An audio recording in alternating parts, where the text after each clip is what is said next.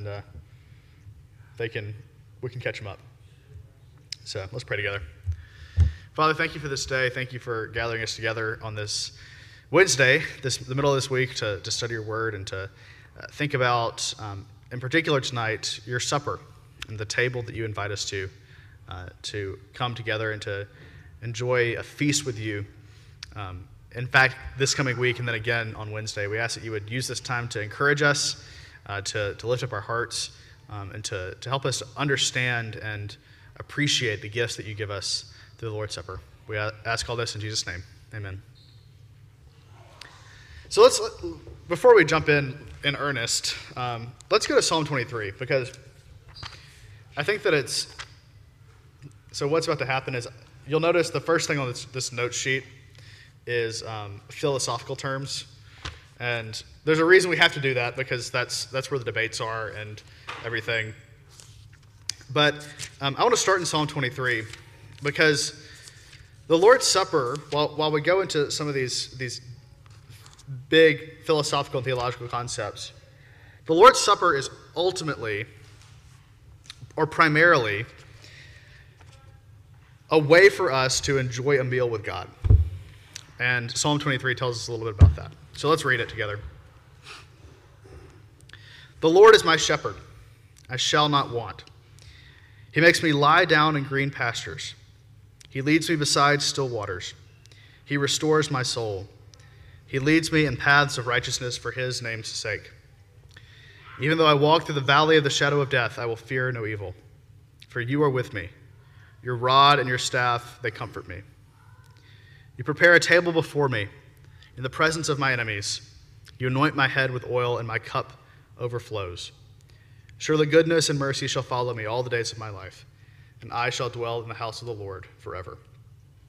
So, if, if you don't know about the, the order of the Psalms here, um, Psalm 22 is either Jesus sang it on the cross or he references Psalm 22 on the cross. And if you read Psalm 22, it's a big prophecy of, of what Jesus is going to do on the cross. And so there are things, it's very uncanny. And the, the gospel writers are really picking things out here to show what Jesus is actually doing. Um, this is where th- you see things like, uh, they've pierced my hands and my feet. This is verse 16 of Psalm 22. I can count on my bones, and they stare and gloat over me. They divide my garments among them. For my clothing, they cast lots. And so Psalm 22 is a, a direct prophecy of what Jesus is going to do on the cross. And so, what we have in Psalm 22, 23, and 24 is a prophetic picture of what Jesus is doing. And so, Jesus, in, in Psalm 22, he, he says, My God, my God, why have you forsaken me? And there's this lament psalm, and it goes down into death. And then on the other side of Psalm 23, you have this comfort where God leads Jesus in, in the Christological picture of this. God is leading Jesus and us by extension through the valley of the shadow of death. And on the other side of the valley of shadow of death is a table. And so God prepares a table for Jesus in the presence of his enemies. And this is the table that we're invited to when we come to take the Lord's Supper. This is the table that God prepares for Christ, and it's the marriage supper that we're all invited to ultimately.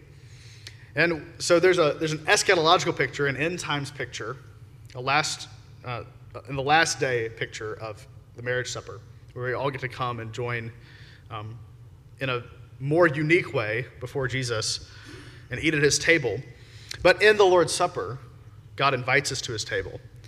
And so before we go into all this, this you know, kind of big concepts, and we'll hit some Latin and things like that, remember the, the, what we're developing is an understanding of what it means to eat supper with Jesus. And um, we, we can get lost in some of these categories and terms and things like that. But my hope for this is that you'll come away from this appreciating what Jesus invites you to um, as we come to the Lord's table, and particularly as we come on Sunday to the Lord's table. So um, reflect on that as we jump into these philosophical terms. So, um, the Lord's Supper is one of the key things that um, the reformers have had attempted to reform of the Roman Catholic Church. Um, you'll remember we talked about worship, and I was I explained that worship would have been one of the first things that you recognized a difference in um, if you were a person in, in the era of the Reformation and you, you were living around reformers. And part and parcel of worship, part of worship, is the Lord's Supper.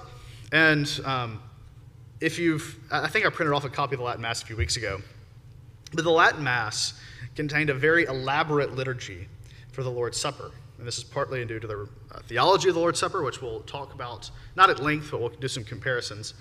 Um, but the, the main things to note are that in the Roman Catholic Church, it's believed that the substance of the bread and wine are converted to the substance of the body and blood of Jesus Christ. We'll talk about those some definitions there in a minute. Um, Roman Catholics believe that the Lord's Supper is a sacrifice. Now, today they would say it is a participation in the once for all sacrifice of Christ. That was not the doctrine of the Roman Catholic Church in the medieval era. Um, but at the time of the Reformation, the, the thought was that each time the priest comes and offers uh, communion, what he's actually doing is re sacrificing Jesus to God. And so you come with your sins from the last week, and you come to church, and what the priest does for you is he sacrifices Jesus on the altar for you. Now, that has been um, kind of rounded off a little bit in modern Catholic theology. And so when I talk about what's going on in the Reformation, don't assume that what I'm talking about that that carries over to modern Roman Catholicism, although modern Roman Catholics are committed um, kind of at a base level, on a principle level, of saying that their theology has never changed. And I'm telling you that it did. And, you know, we can dispute about that. But if you have questions about that, I can answer those later. But my, my basic contention is that Roman Catholic theology has changed. It's always changing. It changes a lot. Um, and so there is a difference between medieval Roman Catholicism and modern Roman Catholicism. But there's always been this idea of sacrifice, which we're not, as Reformed people, we're not opposed to sacrifice in a certain sense of the word. Um, but, but we're certainly not saying that we're re sacrificing Jesus. Um, we're, not, we're not offering up um, something before God. Jesus does that for us on our behalf. Um, but part of the liturgy of, of the Mass, um, it, it contains all that theology. And um, so it's a very elaborate, and it's still this way, even though it's been kind of um, cut down a little bit in, in the new order, the Novus Ordo, in the modern Roman Catholic Church. But the, the central focus of a worship service is the Lord's Supper. And um, you know, if you go to a Catholic church, they may have a 10-minute homily, but there's the word is not as emphasized as much, and the altar is. Um, and notice it's called an altar. We call it a table here. Um, but the reformers cut back on all that. Um, the, the most conservative reformers, conservative in the sense of they wanted to change the least about the Roman Catholic Church, would have been uh, Martin Luther and Thomas Cranmer in England. Um, this was the place where they edited the old Latin Mass the most. So if you look at the Anglican Book of Common Prayer or the Lutheran service books, um, a lot of the service looks very similar to the Latin Mass until you get to the Lord's Supper and this is the area where they've extracted a lot of the extra fanfare and, and fanciness out. Um, and they focus on the simple act of eating before God. And it gets even more simple as you go into the Reformed. Um, you know, if you went to Geneva, the way we do communion um, for the Genevan church would be a little too fancy. So they use, in Geneva, back in, in the Reformation, they would have used um, wooden bowls and uh, you know, wooden cups so they would say silver is too nice for the Lord's Supper because it's a simple meal, right? It's not a, it's not a meal that's with lots of, you know, there's no elevating of the elements. There's no, um, it, it's a common meal that we experience on a regular basis. It's not some special event. It should be a regular part of the Christian life. And that goes all the way down to you even have some uh, radical reformers who reject the Lord's Supper altogether. Um, and so I would say the Reformed tradition is kind of in the middle of all of this. Um, and that's part of the tension with the Reformed tradition. So um, that's kind of that's kind of the context we're looking at. Um, and there's also a philosophical concept, context that we're coming out of. The Western Roman Catholic Church um, relied heavily on the work of Thomas Aquinas and, by extension, Aristotle, because um, Thomas was drawing on Aristotle a lot. So a lot of the categories that, that this discussion happens in are coming from ultimately Aristotle by way of Thomas Aquinas. Um, and there's debates about the appropriateness of using these categories, but it's important because it helps us distinguish between us and them and, and how it all, um, all these different views. So, with that said, let's look at some terms here. Um, I just have two philosophical terms. These are the key terms. And I've defined them, I, have tried to, to reduce this definition down a little bit so that it's not so, um, because people get confused by this. So, the first thing you need to know is accidents. Accidents. So, this is not like I had a car accident. This is what is accidental to something. So, kind of off to the side is another way to say it. And the accidents of a thing are the parts of a thing which are perceived by the senses. So the accidents are what it looks, smells, tastes, sounds, and feels like. So um, this pulpit has accidents. It feels a certain way, it sounds a certain way when I knock on it. Um, it smells like, I don't know what it smells like. I'm not going to smell it in front of you, but um, there, there are things that I perceive with my senses about this pulpit. But those things that the, the way that it feels is not the pulpit itself. And so that brings us to substance. Substance is that which is perceived by the intellect through the senses. So the example I have here is that you have in your mind what the concept of a dog is, right? Now, no two dogs look exactly alike, but you can tell what a dog is based on how it smells. Everybody knows what a dog smells like, right? Um, how it looks, the, the things that it does, the way that it eats, um, all of these sense experiences tell our minds that's a dog. Does that make sense? So, um, this is really important because when you get to the Roman Catholic view, they would deny the, the connection between accidents and substance. Um, and so we would say the, the, way you know things, the way you know anything, um, with the exception of the innate knowledge that God gives you, the, the divine, the sense of the divine, you can see that in Romans 1. Um, besides some, some basic innate common notions that God gives us, everything we know is by way of our senses. So in school, what do you do? You listen, you write, you read. You're perceiving things by way of your senses, by your ears, your eyes. Um, and so it's very, very, very important that we are able to trust our senses. Um, that's, that's the foundation of everything we know. And that's, if we can't trust our senses, then we can't trust God. And that, that's what Rene Descartes says later, um, later on in the Reformation. Um, because that's the way we know things. Now, of course, people have you know, dementia, Alzheimer's, people um, struggle with mental illness, and um, that, that can be distorted. Our senses can be distorted. People are blind and deaf, and they don't have access to those senses. Um, but when things are working normally, your senses are trustworthy. Um, that's why when you sit down, you, you have confidence that you're not going to fall over because you know that I'm sitting on a chair versus, or in this case, a pew. Um, and I, I'm trusting my senses, I'm trusting my sight that that thing is actually there. And if you can't trust your senses, you can't trust anything because our senses are how we learn. Is everybody, is everybody cool with that? Am I going too far on, on that? Um, now, of course, God doesn't need to use our senses. And like I said in, in Romans 1, um, you see that there's, there's something innate to us, and Romans 2 is more, the, the law that's written in our hearts is, is in Romans 2. Um, there are things that we know inherently by, by virtue of our humanity that we don't have to perceive by our senses. Um, so things like murder is wrong, that's something that is written on our hearts by God. And we can distort that and we can fight against that and suppress that, that that's, that's written on our hearts. But by and large, for the most part, everything we know is by our senses. And so when, when you come to Roman Catholic theology of the Lord's Supper, this is my central objection to it. A Roman Catholic says you can't trust your senses. Because when you taste bread and wine, it's not bread and wine. When you see bread and wine, it's not bread and wine. When you smell it, when you touch it, when, when your senses are screaming at you that it's bread and wine, you can't trust your senses. And we'll get to a couple quotes about that later. And so the Reformed say, in, in response to that, no, um, we can trust our senses, and we'll get more on that later.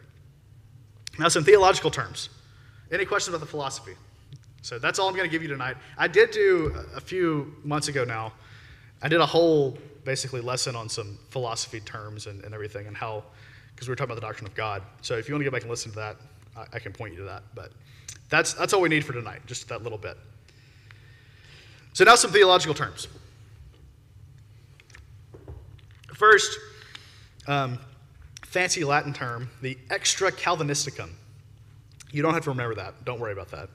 There's no test anyway. But um, all this is, the extra Calvinisticum, is a fancy Latin term that, that describes the reformed view of Christ, namely that Jesus is omnipresent with regards to his divinity only, as opposed to being omnipresent with regards to his humanity. So this is this is the core. This is one of the things that started uh, Ulrich Zwingli, for example, thinking through the doctrine of the Lord's Supper. So where is Jesus right now? Right, he's at the right hand of the Father. And that's what that's what we say every Sunday, or not every Sunday, but most occasionally on Sunday. I don't know how often we say that, but um, when we say the Apostles' Creed or the Nicene Creed, we say that Jesus is seated at the right hand of the Father. And I'm about to, later on, I'll take you through a whole list of quotes from the Bible that show that. And so Jesus is bodily seated in his physical body next to the right hand of the Father. Um, now, Jesus is also God, and omnipresence, being everywhere, is um, part of the divine nature. So Jesus has that. Jesus is omnipresent, but only insofar as he is God. So, um, human natures we're all humans. None of us can be omnipresent. We can't be everywhere all at once. Um, and the Reformed would say, and I think this is right, that that's part of what it means to be human. That we can't be omnipresent. And I won't get into the doctrine of God, but even divine simplicity says part of what it means to be God is to be omnipresent. And so, because we want to be very clear about our distinction between Jesus' human nature and Jesus' divine nature, we would say he's omnipresent with regards to his divine nature, but he is only present at the right hand of the Father with regard to his physical nature. And so, what that means is Jesus cannot be present physically in the sacraments, or Jesus can't be present bodily in the sacraments because he's seated at the right hand of the Father. And so this is, you know, the, the Lutherans who don't believe that, by the way, um, I won't go into that unless you want to dive into that and ask questions about it, but uh, the, the, Lutherans invented this term, the extra Calvinisticum, as kind of a, a, jab at Reformed people, and we just picked it up and said, yeah, that's what we believe. So, um, does anybody, is anybody opposed to that? That Jesus is physically, bodily present in heaven on the right hand of the Father, and then omnipresent in his divinity? Is that cool with everybody? Okay. So, next we'll look at kind of the three, what I'm going to say the three umbrella views of the Lord's Supper are. So, the first one is consecrationism the view that Christ is in some way locally present, which means he's on the table basically, in the elements of bread and wine, whether by conversion, which is the Roman Catholic view, sacramental union is the Lutheran view, or some other means. So, this is held by um, Romanists, Eastern Orthodox, Lutherans, and some modern Anglicans or Episcopalians. By the way, when I say Romanist, that's not a, a dig at Roman Catholicism. Um, I'm just clarifying that, that, you know, we say we're Catholic too. We're part of the Catholic Church, right, in terms of universal. So I don't want to refer to Roman Catholicism as Catholicism as such. So when I say Romanist, don't, don't take that as a, an insult. Some people do, but. Um, so this is the idea uh, that once the pastor or priest or whoever has said the words of institution, that something special has happened to the elements such that the elements themselves have become the body and blood of Christ. Um, so in the Roman Catholic Church, uh, the, the, priest says, Hoc est meum corpus, which is, if you ever heard the phrase hocus pocus, that's where that comes from is because people didn't understand Latin. And so he says, hocus pocus, and all of a sudden the bread is the body of Christ. Um, Lutherans have a similar view, but they, they don't have the transubstantiation view. So that's, that's one end of the spectrum is consecrationism. Moving over, you have receptionism, which this is the Reformed view, and we'll talk about some more details in a minute. So this is the view that Christ is present in the Eucharist, or the Lord's Supper, communion, to the faithful only, and not locally in the elements. So this is held by the Reformed, basically, which would include Presbyterians, Reformed Baptists, Continental Reformed, so Dutch Reformed, and most Anglicans or Episcopalians. So, which, by the way, that's that's codified in their statement of their statements of faith, their confessions of faith in the um, Church of England and Anglican churches. Is this view of the Lord's Supper? Although some people reject that, they're a little bit more loosey goosey with their confessions than we are. So, um, but that is the Anglican view is actually the Reformed view. Um, there's just that's just not universal among them. So um, the way that you tell the difference between these two is what you do with with the elements after the Lord's Supper is over.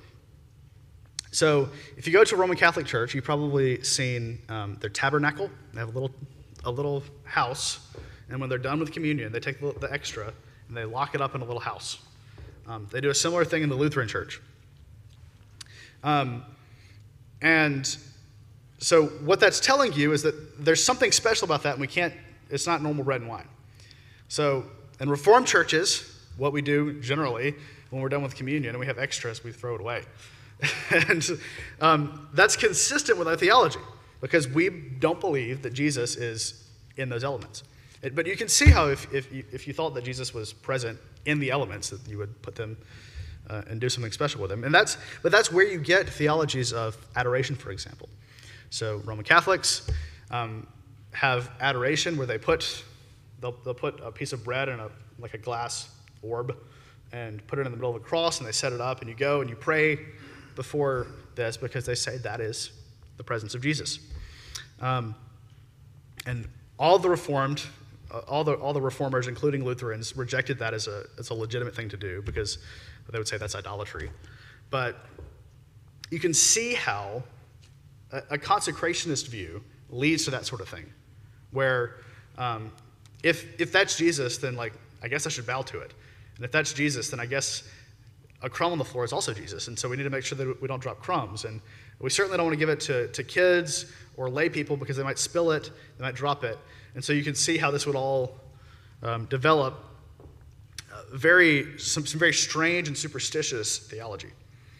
Fortunately, the, the Lutherans have really avoided that, and they have ways of, of dealing with that stuff, so they're not as um, protective of it as, as the Roman Catholics tend to be, but um, there's, I'll put those in the same category, if that makes sense. Now, that's not, there's different ways that you know, not, not all Reformed people just throw, throw the bread and the wine in the trash. You know, some people say, well, let's just, because it's been set apart for, for a, a special use, um, some Reformed people like to put it like on the ground on the dirt so that instead of like in the trash can so it goes to the dump. You know, not, not in a superstitious way, but just to recognize the, in the same way you might burn a flag instead of throwing your American flag in the trash, you know. Um, and it's the Church of England, the Anglicans, uh, they got around this issue in a, a, very wise way. They just eat it all. So when, when it's over, they just, if there's bread left, the priest just eats it, and then no problem. We, we don't have to worry about what we do with it after. Um, and because, you know, the Anglican Reformation was more conservative, uh, the, the, English Reformation was more conservative, and they were trying to not totally upend everything that the Roman Church did. And so that was a nice compromise position for them, is just to say, well, we're going to eat it all so that we don't have any left. and then finally, we have memorialism, which is the view that Christ is not present in the supper, but rather it serves as only a remembrance of Christ's death. Um, this is probably the most common, although you're seeing a, there's a shift among Southern Baptists in this toward a more receptionist view. But this is the most common view among um, Baptists and evangelicals. Um, and sort of non denominational churches will, will, have this kind of view. Um, you fall into the opposite trap with this. A lot of times, communion is done in a very lackadaisical way um, with some of these groups. I remember one time, um, which I'm not condoning this, but I took communion that was uh, administered by a high school senior, and you know, because they they just left some some bread and grape juice in the room and said, you know, you guys have communion without us because they wanted it to be a special time for high schoolers. So I'm not condoning that, but that, that's the kind of thing when, when you reduce the meaning of it to memorialism, that that kind of thing happens. And so um, I've also been to concerts where they do communion, and um, Yeah, so I, I would discourage that in general, um, which wouldn't surprise anybody. So those are kind of the three big camps. We're, we're going to develop a, a, a more, um, we're going to develop the, the Reformed view of the Lord's Supper in just a second um, in a little more detail. But any questions about those three categories right now? Okay. So let's talk about the reform view. The Reformed view of the Lord's Supper is based on a commitment to speaking about the supper first on Scripture's terms, and second in continuity with the Church Catholic, the universal church, all Christians everywhere. So, in general, we develop our doctrine of the Lord's Supper based on the following biblical and historical propositions. So, I've just got three propositions for you, but I think that these three propositions are enough to establish the Reformed view, and they're very easy to defend biblically. So, the first one, we talked about it a little bit already. We I think we talked about all of these a little bit already. Um, the first one is that Christ is bodily present at the right hand of the Father. So, I've got several scriptures for you. Mark 16, 19. So then the Lord Jesus, after he had spoken to them, was taken up into heaven and sat down at the right hand of God. Now, there's disputes about the legitimacy of Mark 16, 19. I think it's legitimate, so I put it there. But um, if, that's, if you have issues with that, we can look at some other verses. 1 Peter 3. We talked about this last week with baptism. Uh, it says baptism, which corresponds to this, now saves you, not as a removal of dirt from the body, but as an appeal to God for a good conscience through the resurrection of Jesus, who has gone into heaven and is at the right hand of God, with angels, authorities, and powers having been subjected to him. And then another one, this is uh, Colossians 3 1. If then you have been raised with Christ, seek the things that are, are above, where Christ is, seated at the right hand of God. And I've given you a few more verses to look at too if you want to do that. So the, the consistent description of Jesus after his ascension in the New Testament is that he is seated at the right hand of God. And so there's a sense in which we can affirm that Jesus is omnipresent by virtue of his divinity. But the New Testament is very clear that the thing that the thing the New Testament writers want to emphasize is that Jesus is, is not here anymore. He's up there. And so the place where Jesus is, is most um, I don't want to say really, but the, the place where Jesus is most substantially present is in heaven, next to the Father. That's where his humanity and his divinity meet, is up in heaven at the right hand of the Father. And this is the consistent view of the universal church, and it's the view found in the ecumenical creeds. So we say the Apostles' Creed, we say the Nicene Creed. It's also in the Athanasian Creed, and in the Chalcedonian formula, which is um, a, a formula specifically about the two natures of Christ and how they relate. Um, and so we're affirming with the church that Jesus is seated at the right hand of the Father. And the Reformed, including me, would say that if you're, um, if you have a, a, view of the, of the Lord's Supper, which places Jesus on, on the table or on the altar, then you've just denied the doctrine that Jesus is seated at the right hand of the Father. Because we're human, and because humans are constrained in space to their physical bodies, they can't be two places at once. Um, now, Jesus' body is not like our body. Um, you see Jesus, for example, come into a locked room. He just appears and, and kind of, he seems to be doing some sort of teleporting thing when he's, uh, after his resurrection. Um, but he's only in, ever in one place at, at a time. He's never, he's not everywhere all at once. So um, Roman Catholics would say that there's a multiplication of Christ's body, that um, he's not actually omnipresent, but that he, you know, is his body is multiplied over the course of all the altars uh, on the, around the world. The Lutheran view is that Christ is actually just omnipresent in his humanity, um, which uh, I hate to use this word, but that that's borderline heresy because that's con- conflating humanity and divinity. So, so Jesus is seated at the right hand of the Father. So that's our first proposition. The second proposition is that the substance of bread and wine remain in the Eucharist. So, uh, this is this first passage is from 1 Corinthians 11. I've got the other, um, the three synoptic, synoptic synoptic gospel accounts of the Lord's Supper listed there, um, as well as Acts 2:42. But this is what Paul says concerning the Lord's Supper. For as often as you eat this bread and drink this cup. You proclaim the Lord's death until he comes. Whoever therefore eats the bread or drinks the cup of the Lord in an unworthy manner will be guilty concerning the body and blood of the Lord. So, um, just to give you a little bit of context, I'm going to flip there. You can, you can follow me to 1 Corinthians 11 if you want, but you don't have to. so, what is this bread and this cup that he's talking about? so, he's quoting Jesus in verse 23. He says, For I received from the Lord what I also delivered to you, that the Lord Jesus, on the night which, when he was betrayed, took bread. When he had given thanks, he broke it and said, This is my body, which is, which is for you. Do this in remembrance of me. In the same way, also, he took the cup after supper, saying, this, is the, this cup is the new covenant in my blood. Do this as often as you drink it in remembrance of me. For as often as you eat this bread and drink the cup, you proclaim the Lord's death until he comes. So, this bread and this cup that Paul is referring to is the bread and the cup that Jesus consecrated. That Jesus said, This is my body and this is my blood. So, what we want to affirm, because we want to use Scripture's language, we want to affirm that there is still bread and wine on the table. Because that's, what the, that's the language that the Bible uses.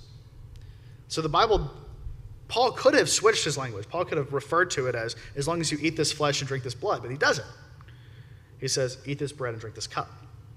So we want to be very careful to affirm that the substance of the bread and the wine remain in the Eucharist. They remain on the table, and that's what we eat the substance of bread and wine. Couple quotes from people here. Calvin, all, he's talking about the, the church fathers, clearly and uniformly teach that the sacred supper consists in two parts an earthly and a heavenly.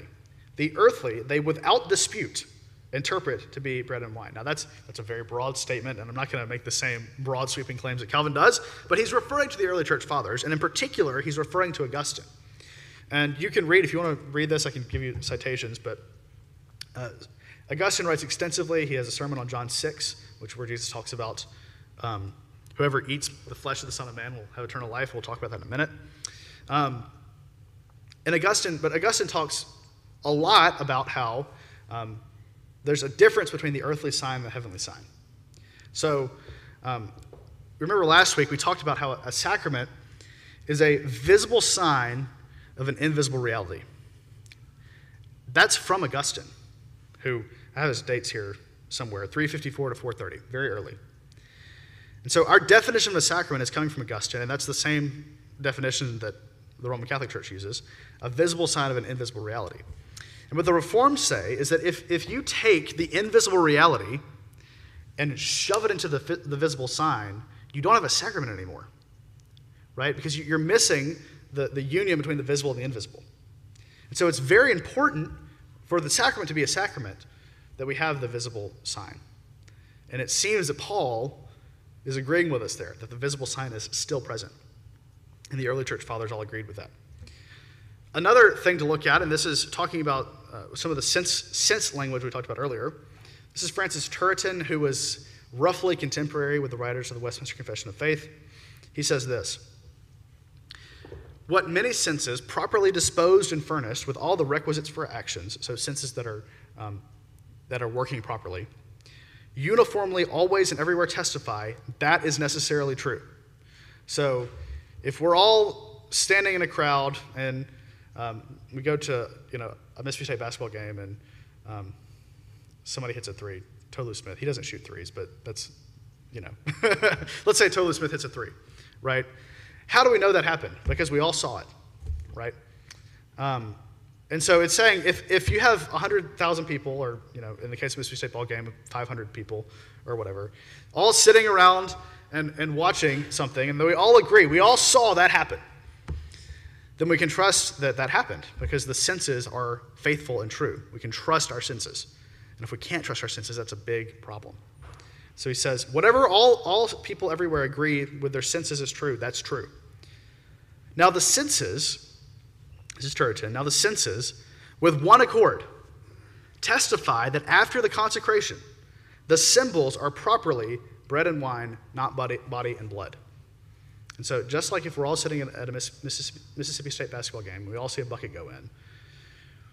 When we all sit in church and we see the consecration of the elements happen, then we all see that, that it remains bread and wine on the table. Now, Roman Catholics will appear to appeal to mystery that we can't, you know, we, we, we have to see with eyes of faith, right? Or something like that. Um, and that it's a mystery and that our senses can't be relied on in that particular instance. But that violates the principles of, of knowledge that we rely on for building everything else that we, that we know, right? If we can't trust our senses in this thing, then why do we trust our senses in anything?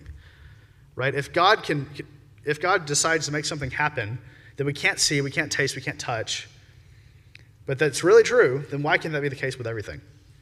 And you can see how this leads to a, a sort of nihilism about, you know, if we can't trust uh, what our senses are clearly telling us on the table, then when can we ever trust our senses? Now, that doesn't mean that there's not something mysterious and something powerful happening in communion. But um, God can do mysterious and powerful things without lying to us. And, and that's, that's the central thing we need to understand is that uh, God is a truth teller. And if your senses, if everybody's senses all agree that that's bread and wine, then that's what it is. Because that's how we know things. Does that make sense? Is everybody following that? Okay, so first principle Jesus is at the right hand of the Father. Second principle uh, the substance of, of the bread and wine remain in the Eucharist. And third principle the faithful, that is, believers, truly eat and drink Christ's body and blood, while the, faith, the unfaithful do not. So, um, two key scriptures on this. First, it's John 6. Um, I've got I got these printed for you, but I'm going to look them up myself just to have context. John 6 is a very uh, thorny passage. And it seems like Jesus' whole goal in John 6 is to run everybody off, which he, pre- he does pretty well. That's kind of what happens at the end there. Because um, he's talking about like election and um, eating flesh and things like that. So let's, let's see what he says.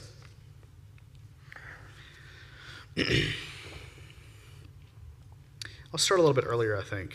Um, I've got 53 through um, 56, but I'm going to start in John 6, 41.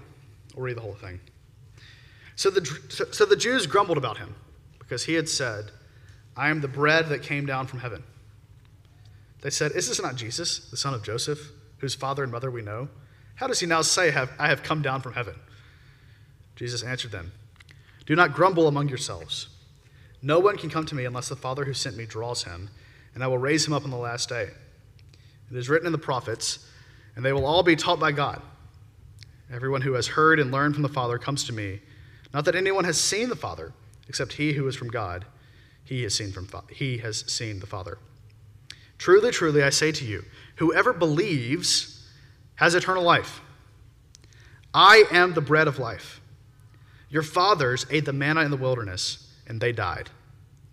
This is the bread that comes down from heaven, so that one may eat it and not die. I am the living bread that came down from heaven. If anyone eats this bread, he will live forever. And the bread that I will give for the life of the world is my flesh. Then the Jews disputed among themselves, saying, How can this man give us his flesh to eat? So Jesus said to them, Truly, truly, I say to you, unless you eat the flesh of the Son of Man and drink his blood, you have no life in you. Whoever feeds on my flesh and drinks my blood has eternal life, and I will raise him up on the last day. For my flesh, flesh is true food, and my blood is true drink. Whoever feeds on my flesh and drinks my blood abides in me, and I in him. As the living Father sent me, and I live because of the Father, so whoever feeds on me, he also will live because of me. This is the bread that came down from heaven, not like the bread the fathers ate and died. Whoever feeds on this bread will live forever. And then they all run away because they don't like what he said. So, Jesus, and this is really interesting because um, there's multiple opportunities for Jesus to kind of walk back what he's saying. Um, he starts out saying, I'm the bread of life, right? And I didn't, I didn't read that verse when he first says that. That's verse 35. And so they say, okay, well, you're not really the bread of life. That, that's kind of, you're not the bread of life that came down from heaven. And he says, no, no, I am the bread of life. Unless you eat me, you can't have eternal life. And then they go, well, you can't actually give us your real flesh to eat. And he says, No, no, no, unless you eat the flesh of the Son of Man and drink his blood, you have no life in you. And so, Jesus, they're, they're, the Jews are giving Jesus these outs. Like, but you're not really saying we have to eat your flesh and drink your blood. And he goes, No, you, you must eat my flesh, drink my blood to have eternal life. Now, we can't take that to mean, well, he doesn't really, and this, this is, again, we talked about this with First Peter last week. Um, a lot of people take that passage and they're like the Jews. They say, well, we can't eat Jesus' flesh and drink his blood, right? Of course, it doesn't mean that. But um, if we take Jesus at his word, he doesn't mean that. And, and but we have to think about um, the mechanism by which that happens. And so, um, a couple things to point out. Um, first of all, in verse, sorry, I lost my place. In verse 47, he says, Truly, truly, I say to you, whoever believes has eternal life. But if you jump to verse 54, he says, Whoever feeds on my flesh and drinks my blood has eternal life, and I will raise him up in the last day. Same language from earlier. So there's, there's this connection in John 6 between believing Jesus, believing in Christ, and eating his flesh and drinking his blood. They're tied together. And so the way that the Reformed have understood this is to say that Jesus is not talking about physical eating or physical drinking. He's talking about real eating and real drinking, but it's of a spiritual kind. Now, when we start talking about spiritual things, our impulse is to say oh, spiritual, that's not real, right? Spiritual is less than real for us. But for Jesus, spiritual is the real thing, right? It's just as real as the fact that we're sitting here talking right now. And so, when we say spiritual presence of Christ, that we spiritually feed on the body and blood of Christ, what we're not saying is that we don't really do it. And that's what people kind of hear sometimes. But what we are saying is we, we really do feed on the body and blood of Christ, but not in a physical way in a spiritual way. Spiritual, spiritual, spiritual eating and drinking is real eating and drinking. so, um, we have to, we're, reconciling these things together. And so, what, what we would say is if you believe in Christ, and this is, Augustine says the same thing. If you believe in Christ, you have already eaten and drinking, and drinking, drank the body and blood of Christ because their belief is to commune with Jesus, to eat at his table. So that's why we would say um, you don't have to take communion to be saved, right? You don't have to participate in this ritual to be saved. But in this ritual, in this sacrament that we partake in, we have the opportunity in a special way as a community of believers to come together and eat and drink in a, in a very pointed and intentional way the body and blood of Jesus Christ. That doesn't mean that he's on the table. That doesn't mean that we need to put, put the elements up in a container somewhere to save. But it does mean that as you eat bread and as you drink wine, your soul is feeding on the body and blood of Jesus in a spiritual way. And so, one of the things that, if you look at these old liturgies, and I think this is good to do sometimes, but um, Older liturgies will have the phrase, lift up your hearts. And so before communion, what you do is you say, the Lord be with you and also with you. And then the pastor will say, lift up your hearts. And the, the congregation responds, we lift them up to the Lord. And, and Calvin, when he was developing his doctrine of the Eucharist, of the Lord's Supper, um, keys in on that. And he says, what's happening in the Lord's Supper is, is not that Jesus is coming down to us, but that we are being lifted up to heaven with him. And so while we physically, with our bodies, eat and drink the body and blood of the, the bread and wine, we spiritually are lifted up to heaven and join in with the heavenly host. You see that in, in Hebrews 12, for example, where worship is not just something that happens down here, it's something that happens up there too. And so the Christian life is full of visible signs that point to invisible realities. So when you sing in church, you sing with your mouth here, but you're also singing in heaven with the angels. When you pray in church, you're praying with those of us that are sitting in here, but you're also praying in heaven with the saints whose prayers go up before the Lord as incense. And when you eat the body and blood, of, eat the bread and wine here, you're on earth, you are invisibly, in a spiritual way, eating the body and blood of Christ in heaven. And so, that same concept, that the, the, our theology of worship, is part of what drives this theology of the Lord's Supper, in addition to all this other biblical background. so, in order to, to eat the body and blood of Christ, we need to be believers, and, and that's what makes us receptionists, because there's nothing happening in the elements that's special or magical. What's happening is that by faith we receive these things. now let's look at the, the next scripture here, 1 Corinthians 10. Now, 1 Corinthians, if, you're, if you want to know about the Lord's Supper, read 1 Corinthians 10 and 11. He talks all about that. That's, that's what that passage is, is all about, that whole argument. But this is what he says in uh, 1 Corinthians 10, starting in verse 16. The cup of blessing that we bless, is it not a participation in the blood of Christ? The bread that we break, is it not a participation in the body of Christ? Because there is one bread. We who are many are one body, for we all partake of the one bread. Consider the people of Israel. Are not those who eat the sacrifices participants in the altar? What do I imply then? That food to, offered to idols is anything? Or that an idol is anything? No, I imply that what the pagans sacrifice, they offer to demons and not to God. I do not want you to be participants with demons. You cannot drink the cup of the Lord and the cup of demons. You cannot partake the table of the Lord and the table of demons. And so, we can't simultaneously be in communion with idols, be in communion with, for, you know, for them it was demons, for us maybe it's demons too, but it could be other things that we struggle with.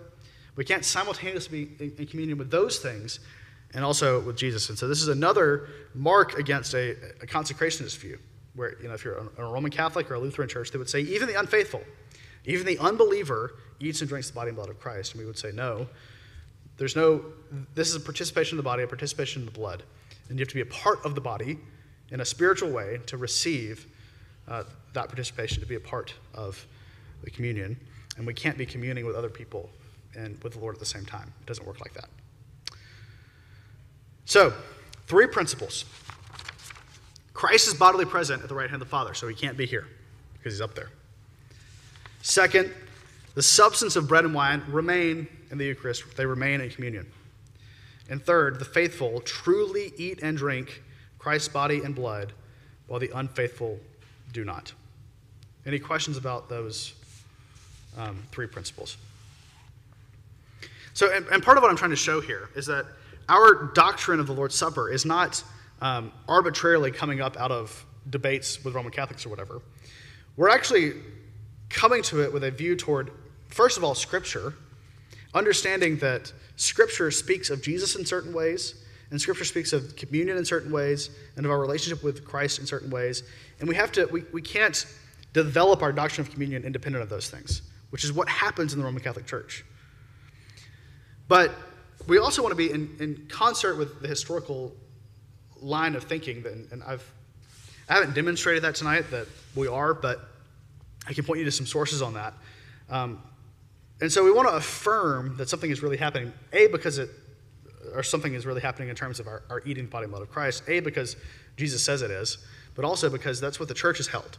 And so we don't want to just throw off um, the language of the early church fathers. So, for example, um, Ignatius of Antioch calls the Lord's Supper the elixir of life. So we have to do something with that besides just say, well, he was wrong. He could be wrong. He's not, the, he's not scripture. Um, but that, that sort of language appears over and over again in um, the early church fathers. And maybe, maybe they might know something. So, so just to, to um, round it out, I'm, I'm, looking at my out of order catechism here. Um, let, us finish off with uh, question 168 here of the larger catechism. It's on page 103, if that helps. Um,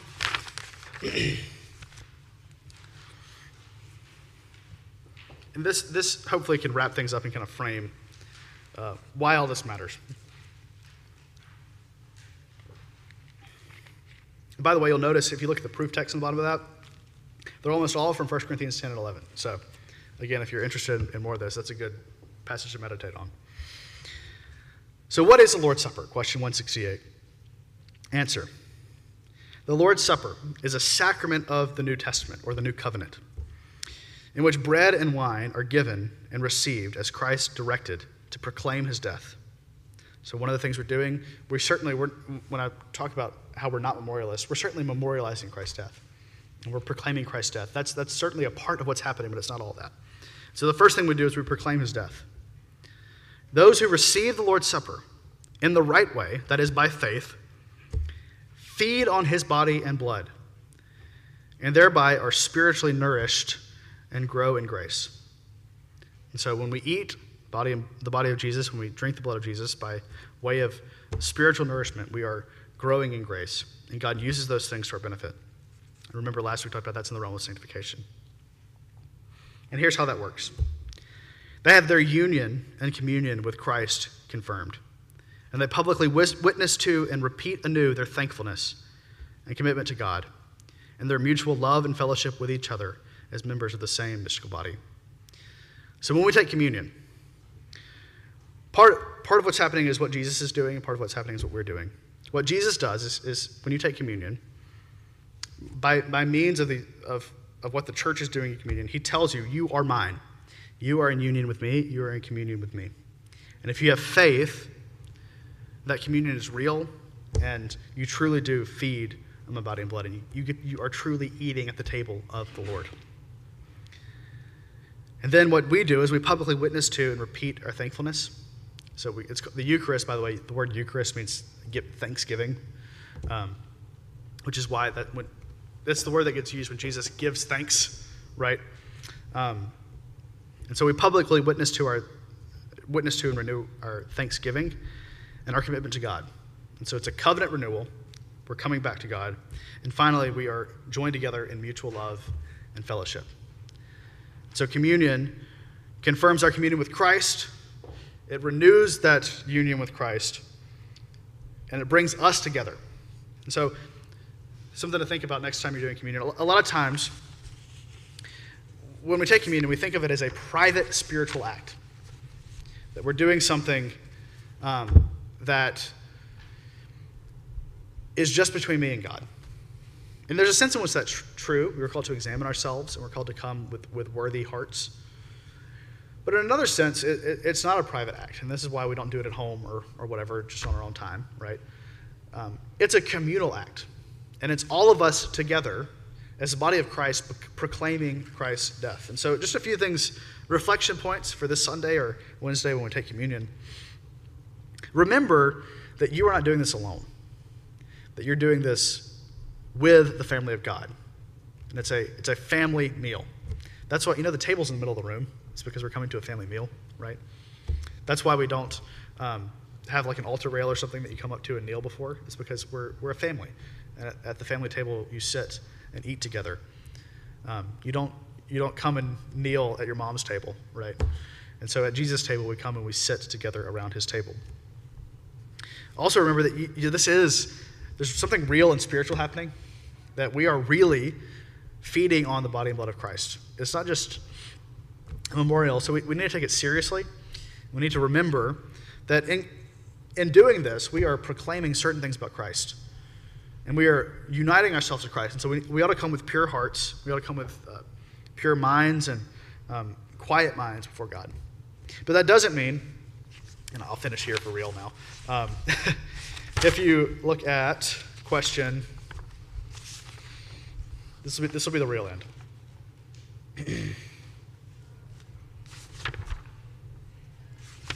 so this is going to be complicated because it's going to jump pages. Oh, no, it's not. So, question 172. Question 172. Final thing. Should those who have doubts about their being in Christ or about whether they are ready to take communion come to the Lord's Supper anyway? Question 10, or page 104. Answer. Those who have doubts about their position in Christ or about their readiness to take communion may nonetheless have a valid interest in Christ, even though they're not yet assured of being in Him. In God's view, if such people are aware of and grieved by their lack of assurance, sincerely wants to be found in Christ and wants to get away from sinning, and since promises are involved in the sacrament, and it has been established to aid even weak and doubting Christians, if people in that condition are truly sorry for the lack of faith and work hard to resolve their doubts, they may and ought come to the Lord's Supper so that their faith may be further strengthened. So the final thing is that the Lord's Supper is not for the spiritually strong. Now, that doesn't mean that, you know, any of us gets too strong for communion, but communion is for the weak.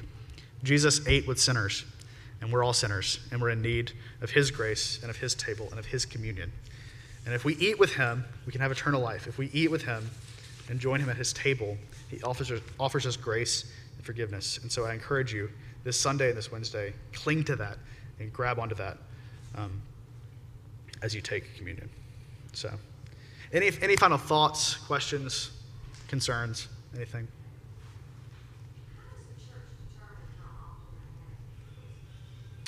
Uh, in our context, it's up to the elders.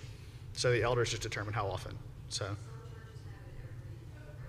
Yes. So some churches have it every week. Um, the way that the so in Southern Presbyterian churches, the tradition has been to do it quarterly. That that goes way back to um, Geneva. John Calvin uh, believed that we should have it every week, but um, John Calvin was at he was dealing with the government authorities, and so the civil government actually told John Calvin, you can only have it once a quarter. And so that's why in Geneva, and that became the tradition of the Reformation to do it once a quarter in certain sectors, although there were places in England they did it every week. Um, and so there was kind of that broad spectrum of basically once a quarter was the least frequent you got in the Reformation, and then weekly was uh, common in some places, but not everywhere. And so, but most of the reformers, for theological reasons, preferred a weekly communion. Um, but that was a that was a really radical shift for uh, the people because you got to remember they were only taking communion once a year when they were um, under Roman Catholic jurisdiction. Um, and so, even though the reformers basically said this is the way it should be, um, that was really impractical given their context. So, but it's up to the elders. Is the short answer to that. So, any other questions or concerns? so, all right. Well, let's pray and we can uh, head out. Father, thank you uh, for this table that you set before us, for drawing us near, for calling our names, and for bringing us into your presence. Father, would you show us your presence uh, this Sunday as we come before your table? Would you strengthen our faith by it? Would you show us your grace and your mercy and your love by the sacrifice of your Son? would you remind us of our participation with the body, with his body across the world? as we continue, um, as we come to, to feed and eat around the family table of Christ. Um, Father, would you bless us through that? Would you cleanse us of our sins as we come? Forgive us and give us grace to receive you well. We ask all these things in Jesus' name. Amen.